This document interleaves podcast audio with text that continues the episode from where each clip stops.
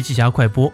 有两条主轴在主导着社交的变化，一条是表达方式的变化，另外一条是成本收益账。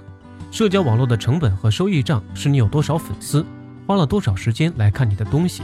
用户需要花多少时间能以多简单的方式获取想要的信息，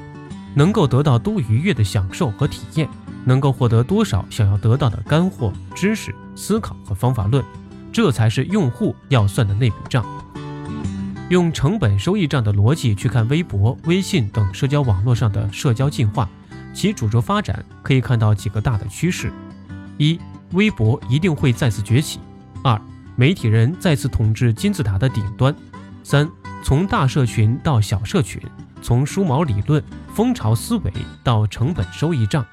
到底是技术还是社会本身推动了社交网络的变化？技术进步为加强人与人的联系提供了有效工具，工具反过来又改变了个体行为，改变了相互交互的模式和强度，进而改变了整个社会，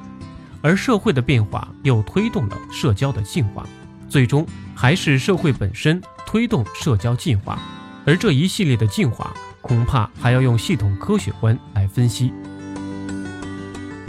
深度学习还需关注微信公众账号笔记侠，阅读完整版笔记还原。